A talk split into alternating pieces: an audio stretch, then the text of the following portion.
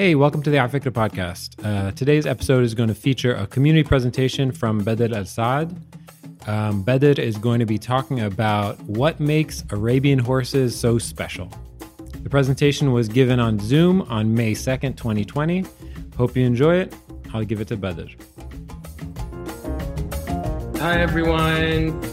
Um, this is a very light, kind of fun presentation that I uh, of a topic that I picked um, a couple of years back, and um, it's just been a very interesting kind of journey going through it. Um, so, um, what, I'm, what I'm asking is, uh, who's Arabian Horse, and why is he such a beautiful stud? Um, I, I'll take you through how I got to this topic, to be honest. And it's it's um, I've seen them all my life. They're all around Bahrain. Um, for those who don't know, I come from uh, Bahrain, and I usually I live in um, kind of an older area of town, and I drive through some of the old ruins of uh, Dilmun, which is called the Nakhil Highway.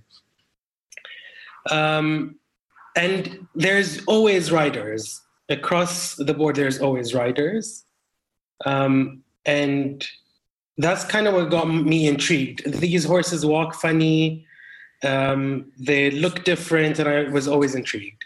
So before we get into it, I'll just make the um, part presenter's promise. Um, I'm not an expert in the topic whatsoever. Um, I promised to, that I tried to learn as much as I could to satisfy my curiosity about the topic. Um, someone here might know more than I do. Please let me know, correct me, and ask me questions, but do it so nicely. Um, I am not trying to persuade you of any of my agenda or convince you of any action, to take any action. Um, it's just to cultivate your own curiosity, hopefully. Um, it just kind. Of, I'll just tell you this um, presentation got me wanting to buy a horse, which I really cannot afford by any means, uh, to be honest. So, um, what makes the Arabian horse uh, so special? First of all, let's just go through the outline of what we're um, going to go to today. Um, we're going to talk very briefly about what are horses and how old are they, characteristics of the breed of horses, different breeds. We're going to compare the Arabian to um, another horse called the thoroughbred. Uh, we're going to look at the history of the Arabians and the Arabs, uh, mainly the Bedouins and how did it make it to Europe, and some of the legends and fun facts about the Arabian. So, section one, let's uh, understand a little bit more about horses and horse breeds. Um, so, who are they? If we go to the next slide, um, they're odd toed mammals, which is um, it, they've got five toes, but the, um, they're and they're hoofed um, and they put pressure only on the third toe. The other toes kind of have no function. The first horses to be domesticated are the Arabian and over 4,000 um, years old in the Arabian Peninsula. Contrary to popular belief, um, Mustangs are not really wild horses. Um, the only true wild horse exists in uh, Central Asia and are endangered. There's very little of them left. Let's look at the names and the different types of horses, males and females, and what they're called. A foal is a horse under a year old, regardless of the sex of the horse. Um, a filly is a young uh, female between the ages of two and three. Um, a mare is an adult female, usually four and above. A colt is a young male, uh, usually uncastrated, and a castrated horse is called a gelding, and an adult horse above the age of five is called a, um, a stallion. These are also perfect names for hipster babies in Brooklyn, by the way. Just hundred percent, no doubt. um, you know, uh, when I was doing some research uh, about these horses, a lot of scientific facts come abroad, come on, and male horses have more teeth than female horses, and it says this is one of the ways to identify a male horse from a female horse. Like there is no other way, to be honest. It's just through the teeth.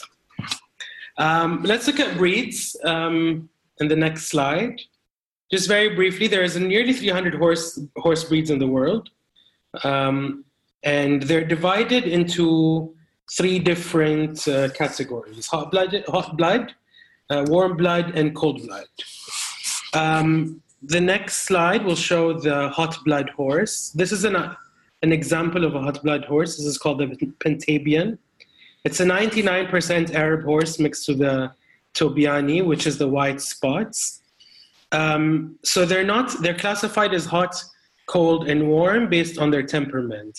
The hot is more, um, is fast, is uh, very intelligent, they're good with speed, they're good racing horses, and they're usually slightly smaller than the other horses. It, it has nothing to do with their blood, right? Nothing to do with their blood whatsoever, no. They're not hot, they're not called hot blooded or warm blooded, they're hot blood. Okay. Which is the difference of why they're, it's not specific to the blood, it's the temperament. Okay. Um, cold blood horses, um, like this very beautiful Black Forest chestnut, um, they are usually uh, slower horses. Um, they're good for just beauty shows. They're great with kids. Uh, they have a low temperament. They're very lazy. They're not the best kind of racing horse or working horse. They're usually kept around because of their beautiful um, physique and how they look like. Um, the warm horses is a mixed breed um, of cold and blood. An Andalusian is an example of a warm-blooded, warm blood horse, usually mistaken for it being Arabian, if for people who are not necessarily familiar, because they have a higher tail, slightly smaller face. But actually, the Andalusian is very uh, native to the to the Spaniards, to Spain or Andalusia. Um, warm-blooded are bred for specific purposes, whether it's for racing or for harvesting or for riding. So they mix these breeds to make sure that they produce, uh, and warm blooded make up the largest amount of breeds under them. So that's just kind of a brief about horses in general. And now we look at the Arabian and who is she or he, just to be um, politically correct, I guess. So, origins of the Arabian the Arabian comes from the Arabian Peninsula, um, and they're the oldest breeds dating back 4,500 years ago, and they were bred by the Bedouins. Um, they moved later on towards the rest of the world, and we'll kind of go through it uh, later and how that went into North Africa and went into Europe mainly, and then from Europe, how it went to the Americas. Um, they're the first domesticated um, animals, and we look at the relationship with the Bedouins as well. In the next slide, I'll show you some of the differences in the physical characteristics of the Arabian horse. Um, the Arabian horse has a much larger uh, nostril, the uh, nostrils than other horses that allows flow of oxygen and air in the desert. Their jabha is much smaller, their heads are much smaller. They have smaller ears. What's really interesting is that they have um, curved necks, shorter backs, and higher tails. But that is because um, their bone structure is completely different than any other horse in the world. Um, the Arabian horse has five less bones than any other horse in the world.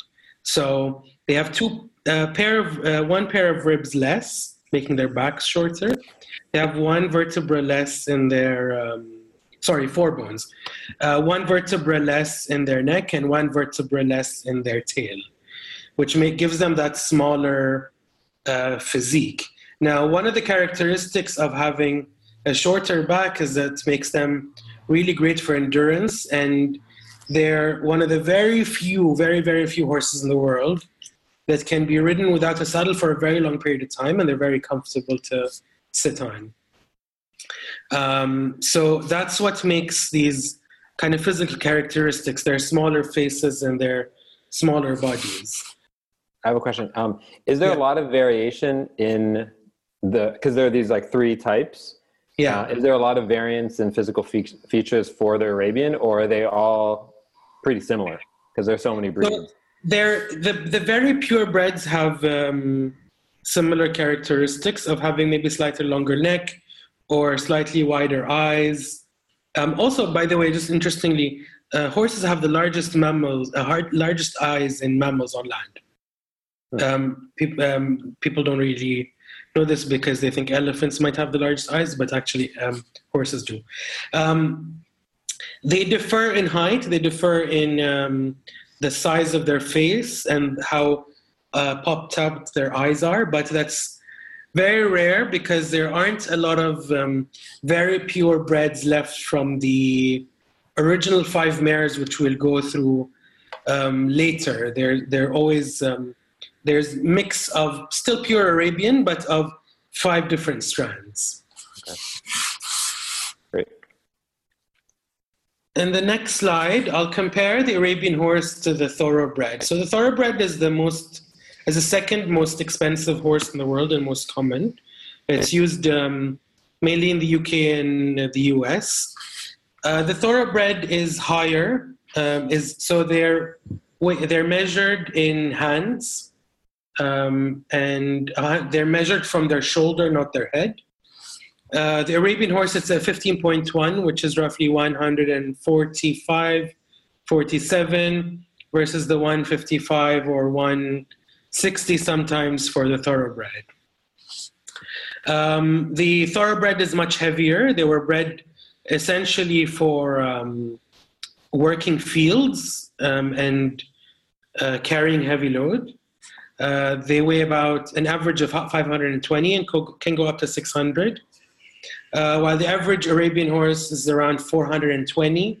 I think the lowest recording was 410 and the highest is 490 or 500. They don't go above 500. The thoroughbred was developed in the 17th and 18th century by English mares and mainly Arabian and Berber studs. So the mares are the females and the studs are the males. While the Arabian is much older. So the ancestral lineage or the heritage of the thoroughbred is actually Arabian. Um, and officially developed and signed as a new breed in 1791. Um, but the Arabian, as pure bloodlines and being saved, um, have been doing, have been around for 2,500 um, years now. Um, sorry, 4,500 years. Um, if we go to the next slide, I'll just show you a couple of pictures of what they look like. Are you not going to comment on measuring things in hands, Triani? I did, I did. so weird. Yeah. Yeah, it's, it's, it's, it's weird how they cut they measure just the horses and hands, no other animals, from what I've uh, found. Uh, so the second slide is a thoroughbred. The, the, sorry, this slide is a thoroughbred. You can see um, it looks a little bit higher, a little bit larger, and what is what you might see normally. This is an Arabian horse. Um, it's not literal hand. I see a message from uh, a question from Karen. It's just a measure. I don't know if it was somebody's specific hand that they took as a measure. Could be. I, I guess uh, measuring something in feet is not any uh, less weird, and we Yeah. it all the time. Yeah. So hands is, I guess, uh, and and and I I don't know if it's in the Arab and the Khalij in general, uh, but in Bahrain we measure things by the hand when it comes to fabric, Yeah. and it's it's, is just a common practice here. So this is an Arabian. You can see the tail is higher, the neck is rounder, the head is much smaller, um, and they have a different posture than the rest of the horses.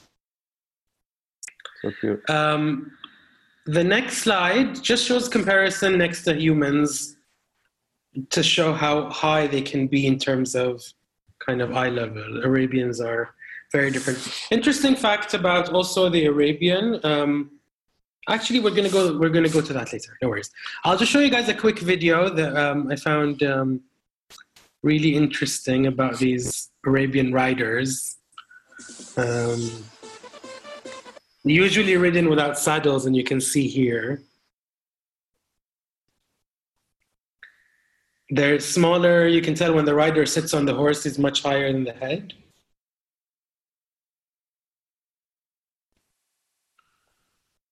There's so many of these really interesting and funny videos of, um, I guess, mainly Saudis or maybe even Emiratis kind of riding their uh, uh, their horses. Yeah. I don't know if there's the parts where the guy is standing on the horse. Let's see. We have, yeah, there we go. Yeah, there's plenty of those around. Okay, so on to the next slide. Um, let's look at the relationship between the Arabs and the Arabian horse. Um, like I mentioned earlier, um, or Mikey has mentioned also, there's specific strands of the Arabian um, pedigree, and there are five main horses. Now, legend has it that um, with the Prophet Muhammad, when he moved from Mecca to Medina with his uh, horses, he let go of these horses to find water. And when he called them, five main horses returned before finding water. Um, and these became the five mares that the Prophet really looked after and the bloodlines of the pure Arabian. And these are the Saglawi, Dahman, Khailan, Hebdan, or Abiyan. Now, these names um, indicate something about them. So the Saglawi is the way it stands, it's a descriptive word. Dahman, Dahma is a color, which is a darker horse. Khailan had a feature of very um, long lashes and eyes like he's wearing uh, eyeliner. Hedban had a much smaller uh, snout and head, and Abyan was a lot darker in color, almost black. Um, the horses come in five main colors um, bay, brown, black, gray, and um, bay, brown, chestnut, black, and White. gray. There, yeah.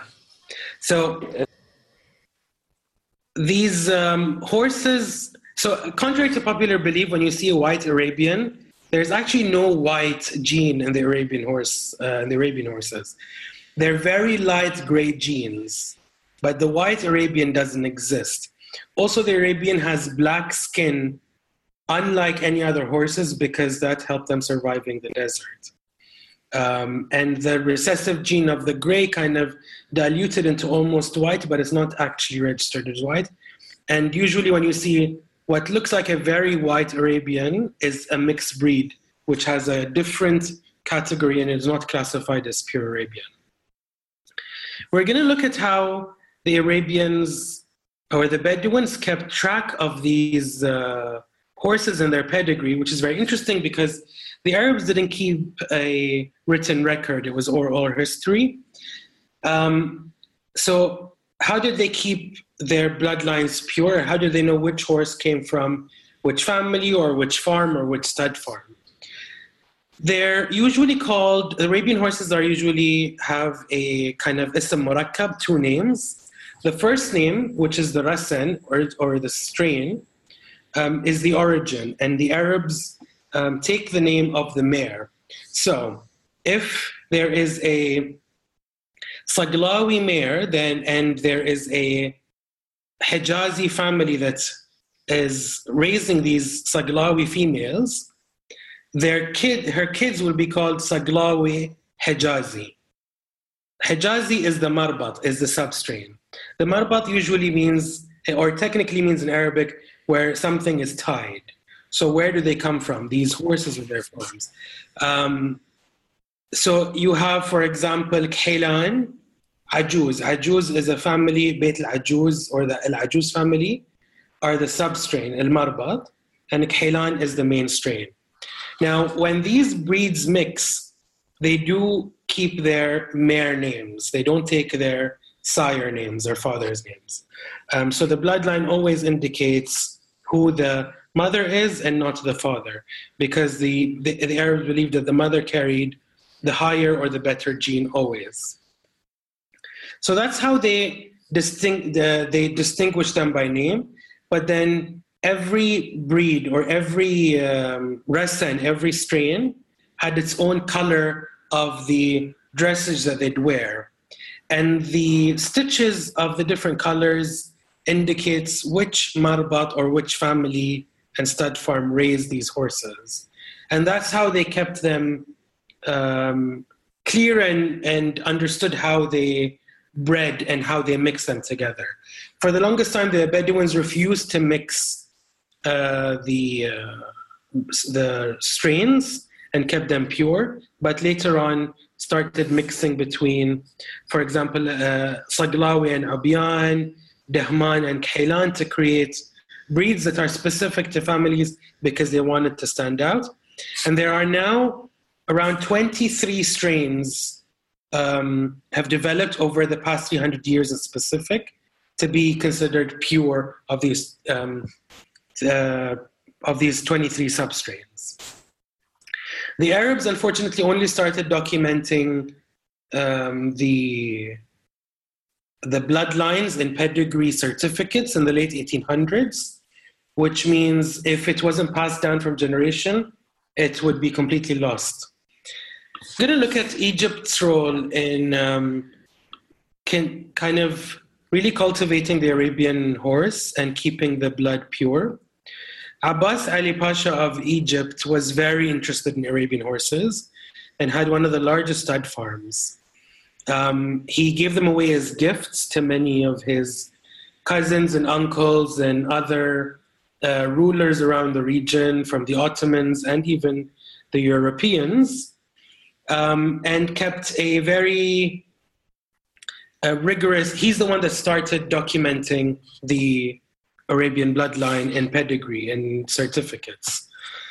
Unfortunately, after he died, um, his son wasn't really interested in the Arabian horses, um, Ibrahim al Hilmi Pasha, and he kind of neglected them, sold them for cheap. Uh, the stud farm was misused and mishandled. Um, and then Ali Pasha was close to Abbas Pasha and used to buy from him. And then when uh, Ibrahim took over the stud farm, Ali Pasha tried his best to kind of acquire more and more horses and bought about 20, 40 of the purebreds from the um, uh, farm of Abbas specifically. Uh, Ali Pasha ended up going bankrupt uh, and losing a lot of money and having to sell a lot of the horses. These stud farms kind of tried to keep up with um, keeping the horses running, but unfortunately, they were being sold to um, Europeans um, to keep to keep the bloodlines pure. Um, Ali Pasha then um, and gives the uh, horses to a bunch of the government officials in the times, and they develop uh, specific programs for breeding that are more popular now, like Sheikh Abayed and other farms. But Sheikh Abayed is the most popular one, and we're going to get to it when we talk about Lady Anne Blunt in a bit. Uh, Bahrain also played in a very important role in keeping the Arabian horse. If we go to the next slide, um, Sheikh Isa bin Ali, um, during his time, um, kept. Uh, okay, so why is Bahrain's role really important? Because the Al Khalifa of Bani Itba came into Bahrain in the late 1700s, and they came with their horses. Now, they're the only ones that came and bred horses inland versus the Portuguese and the English, which came, brought their horses, and actually took them back. The um, Arabia, the, because of their Bedouin nature, they kept their Arabians intact, and because of Bahrain's nature of being an island, they were very controlling of what horses come inland and what breeds. So the Royal Stable Farms here has some of the most pure Arabian breeds in the world currently. Um, if anybody ever visits, you can request and go see some of these horses, and they're absolutely beautiful. Um, Bahrain was in good relations with Egypt and um, was giving a lot of um, gifts as horses to uh, uh, Egypt's farms. So Sheikh Isa bin Ali um, gave uh, a very important mare that became uh, a foundation horse for most of the horses now existing in the US and uh, uh South America. Um, he gave it to Abbas II in 1903. This horse was called Bint al Bahrain. Uh, Bint al Bahrain was not necessarily um, beautiful if we go to the next slide. And we, I'll tell you more about her in uh, coming uh, slides. Um, she lived in Egypt for a couple of years. She didn't have any kids for a while, um, and actually only um, they say issued one daughter, which is Dalal. Um, so these uh, Bint al-Bahrain plays one of the most important roles in Dalal's history, obviously being her mother, but how this Arabian moved to South America and uh, the US through the UK. Um, if we look at um, the next slide and how these pedigrees are done, um, Egypt started recording in the 1800s, like I mentioned, and they recorded them when they was were selling them off to. Um, they were translating them when they were selling them off to um, English buyers mainly. Uh, I, I, there, there were talk. I, I've read a couple articles about Swiss translations or French translations and German translations, but I could only find English. Uh, Bint al-Bahrain here, you can see where the red arrow is, is the mother of Dalal. And like I said, the Bedouins cared more about how the mother. So it's always the mother on top. The mother comes first before the sire, the dame before the sires. This is the birth certificate of Bint um, Bint Maysa al-Zghira. Bint Maysa al-Zghira sold on or born on the 23rd of August in 1958. Her great great grandmother is Bint al-Bahrain. Um, uh, the next one is in Arabic, uh, just to show you the difference. The Arabic obviously is from right to left. Um, I couldn't find uh, Maysa's uh, certificate, but this is Nizam, born in 23. It's very interesting looking at these for me online because, and when you read about them, they talk about them like they're humans completely. They don't talk about them like they're horses. Um, so the next slide is how English recordings are done. Um, and the sire goes first. Um, if we look at the next slide, yeah, the sire goes, goes first. So here is Bint Maysa al which we saw earlier, translated by by um, in English, the official one. But this is how the English write their pedigree. The sire goes first, and at the very bottom right corner, we see Bint al Bahrain, where in Arabic she'll be on the top um, left.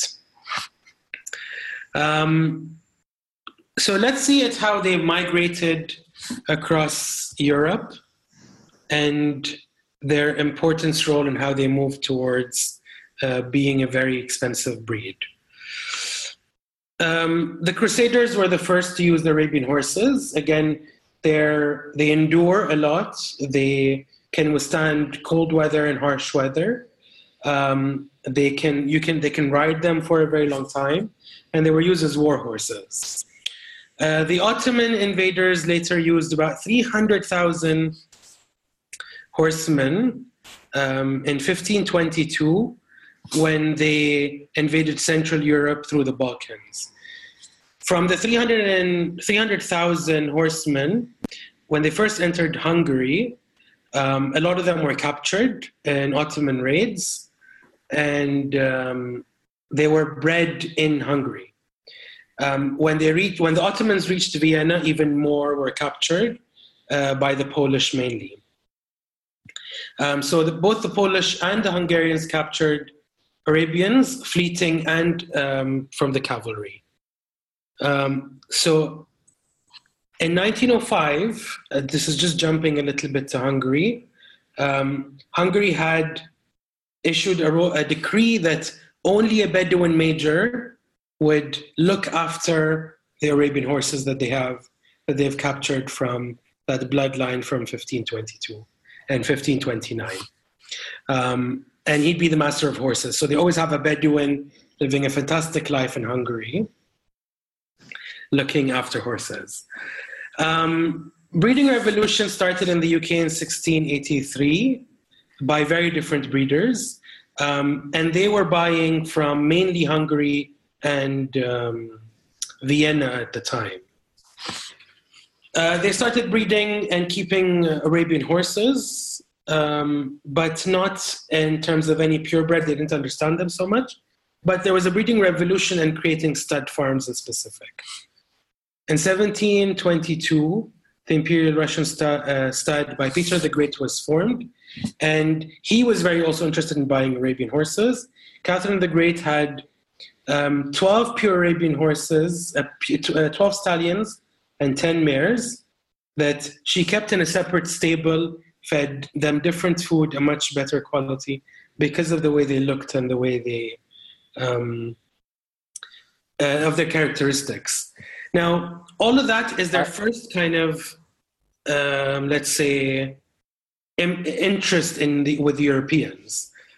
And 1878 was the largest impact um, that the Arabian had in terms of breeding in Europe through the Crabbet Farm by Lady Anne Blunt.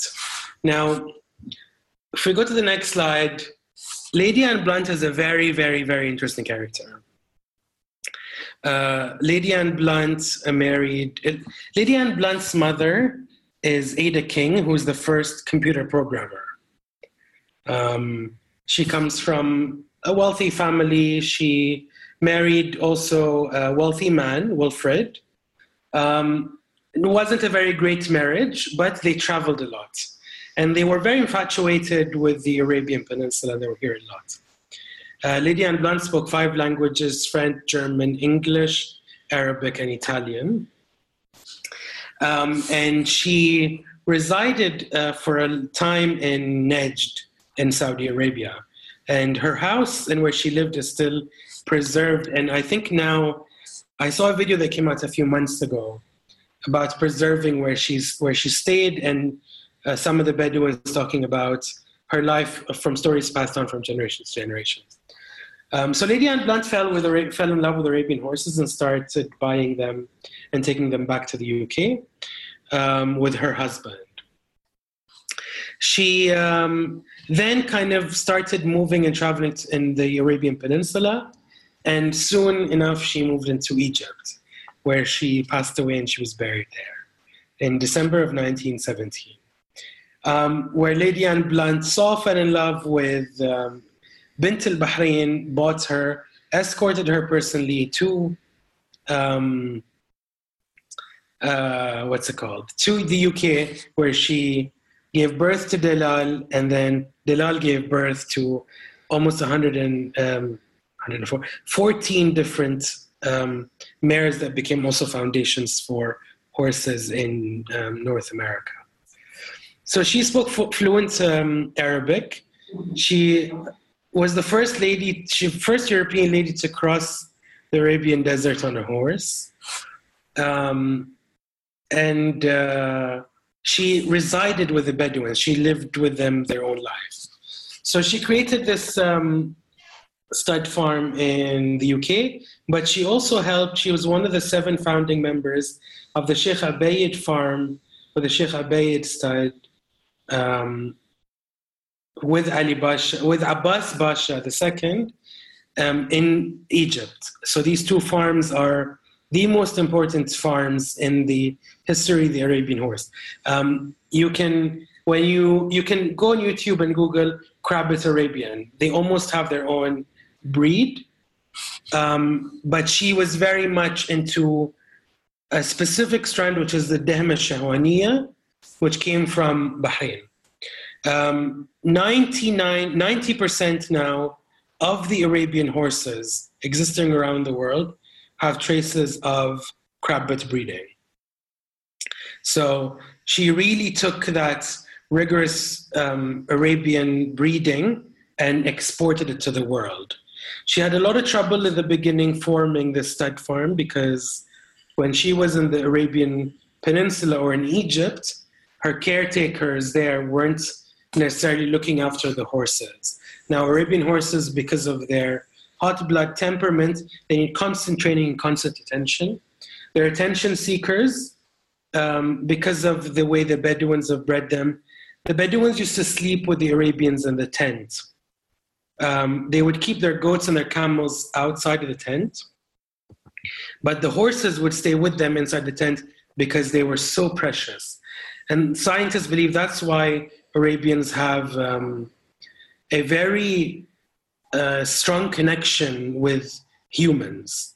um, and they're very loyal. They're, they will they will charge and attack someone who they think is attacking their, uh, let's say, uh, master or their rider.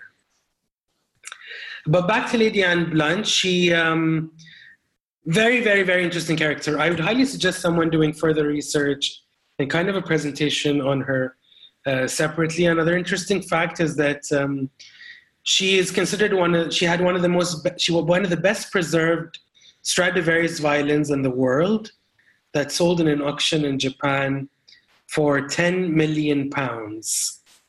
Um, she played the violin. She was a very interesting character. So I definitely um, encourage. Um, but the, yeah, but I have a question for you.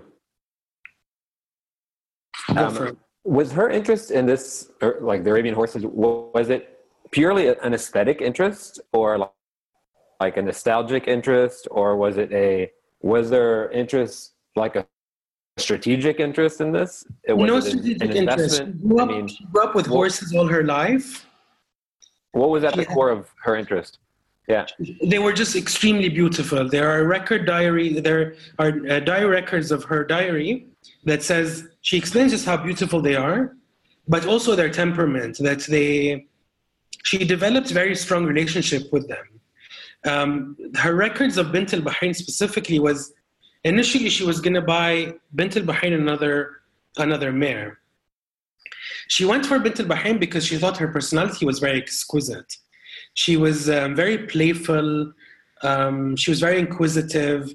She built a connection with that horse. Now, um, all horses can build connections with humans, but the Arabians have a very special way of communicating with their um, kind of owners, let's say, or companions. I would rather say companions, actually.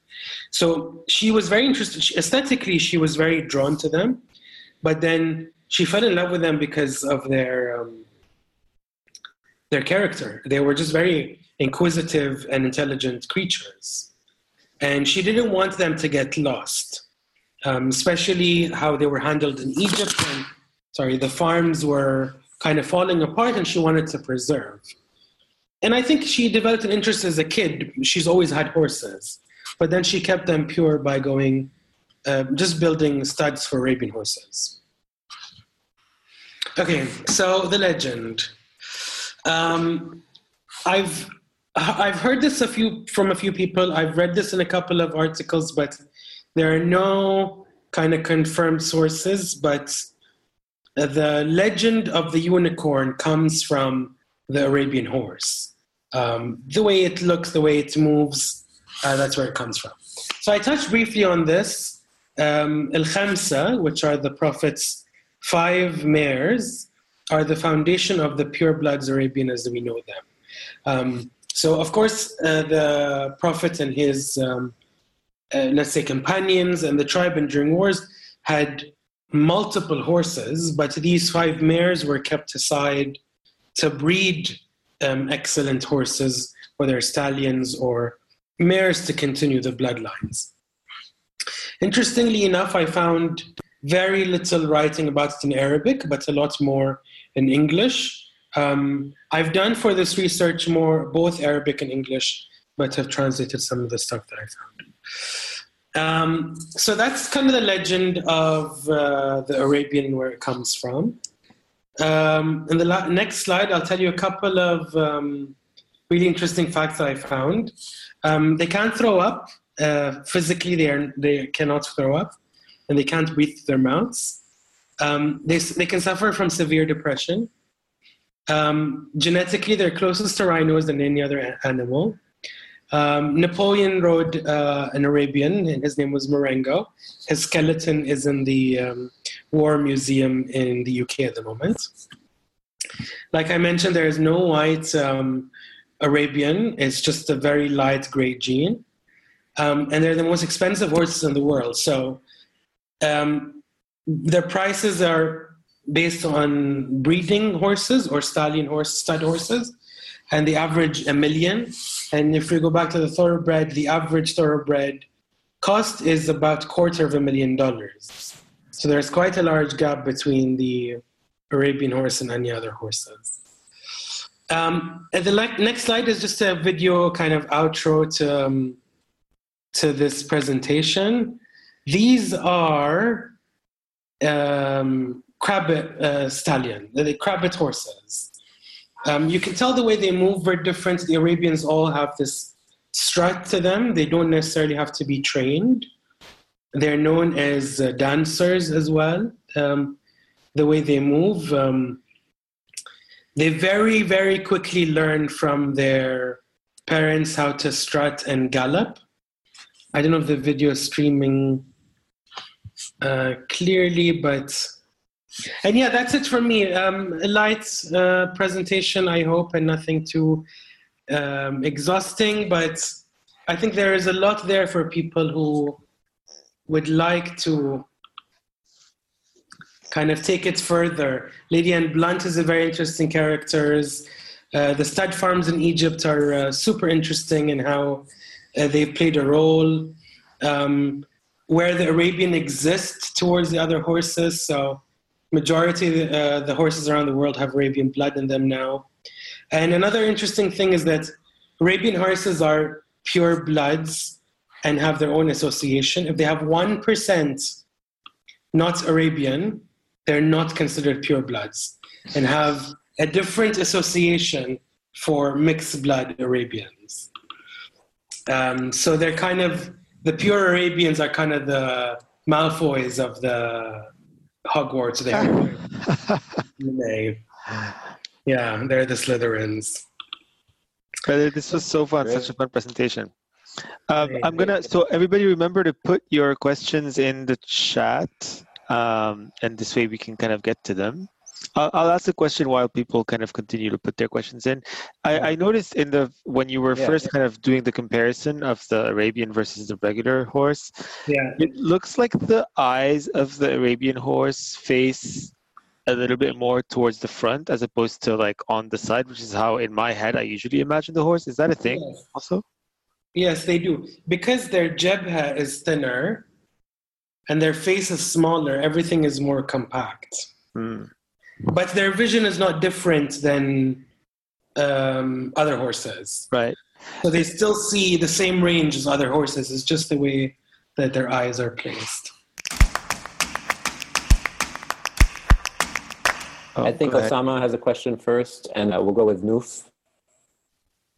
Well, his question was um, Are there any projects to keep his bloodline scientifically, like DNA identification? Yeah, there are so many. So they continue now to keep the DNA bloodline pure. Um, and they keep track records because um, horses also develop, certain breeds of horses develop certain um, medical conditions. And through kind of DNA tracing and tracking, they can either eliminate or look at not mixing certain horses together to ensure that they don't develop certain medical conditions. Uh, but there are uh, so many around the world. I, unfortunately, um, I think maybe being majority of us maybe Arab here, but not to generalize, we're good at starting things but not necessarily keeping them. So the biggest stud farms for Arabian horses now are in the US um, and UK and around the world, but not necessarily in the Arab world. It's like Egyptian cotton. Egyptian cotton is now grown in the US and actually not necessarily in Egypt. I think Noof had a question as well. Hi guys. Um, first, thank you, so, thank you so much for this presentation. Honestly, I've heard more facts about horses than I've ever heard in general. um, but my question was, uh, I know you mentioned briefly about um, Prophet Muhammad and something related to horses. I just wanted yeah. to know if you had any more stories uh, that's related to horses and the Prophet. Um, only that he said these five have to be taken care of. I didn't dive too much into the research about um, the Prophet, but he really cared about his horses. So I know from my school studies they were not allowed to be killed in war. There was no such thing said about camels. You could, if somebody's riding a camel in war times, take him down. But the horses were considered prized possessions and had to be taken care of. Um, but that's as far as I went in terms of research. four more questions. Aboud, uh, Camelia, Muhammad, and Rami. A. Yeah, sorry, uh, my microphone is not very good. I'm just wondering, I don't know if it's been mentioned, uh, the issue about WAHO, the World Health, uh, Horse Organization, uh, yeah. Arab organization. I don't know if you mentioned it, and how they have a way to tattoo the the, the certified horses on the neck. Uh, do yeah. you know? Do you have anything to add on that? Uh, no, not really, because I didn't look into the um, Arabian Horse Organization in terms of their practice. I was merely doing research about um, how they are in terms of characteristics. I know they chip some of them. I don't know about tattooing, but I will look into it. Actually, that's a very interesting point. Thanks for your talk. Um, I was wondering if you could talk a little bit about how the use of these Arabian horses has changed over time in the Arab world. So, for instance, it seems as though the way the Bedouins use the horses is a little bit different than the horses that are in the royal stables in Jordan. The Bedouins used the horses to cross longer distances looking for water because Arabians can go further distances in terms of endurance and they need less water when they're traveling. Um, they're now in, in, for example, in the royal farms in Bahrain, they're kept for, for aesthetic and wealth. And they do use them for endurance races here. Godolphin uses them for endurance, endurance races and the royal stables in uh, the Royal Hashemite stable, I think it's called, also sells them for endurance races. So when the Arabs use them specifically for crossing long distances in terms of moving, because the Bedouins looked for obviously being nomadic, they moved from a place to another, and horses were the best mean of transport. Muhammad, go ahead. Uh, I'm just curious if we can trace if the Arabian played a role in in terms of who the Spaniards brought over uh, when they started rediscovering North America and South America? Okay, so the Spaniards were very um, uh, proud of their Andalusian horse. So they brought the Andalusian first to North America and their conquest, and that was the that was used to um, mix breed in, initially. Um, but then the Arabian came in the 1800s by purchase of uh, the English mainly. Um, but there is one stallion, um, and I think I have his name somewhere. Uh, the Mas'ud. Mas'ud from the Crabbet Arabian stud. Mas'ud has his own Wikipedia page. Um, he was the foundation stallion for a lot of the horses in uh, in North America and South America. Bader, thanks so much. Uh, Thank you, guys. Um, that was really, really fun. Thanks, everybody, for joining. Thank you, Bader. Thanks, everyone, for your time. Bye bye. Thanks for listening. I hope you enjoyed today's episode. We have new episodes coming every single week. Make sure you follow us on social media on Instagram, Twitter, and YouTube. You can find us at afikra.com for information about all upcoming events. Make sure you subscribe to the podcast on Apple Podcasts or wherever you get your podcasts. Thanks a lot. See you next time and stay curious.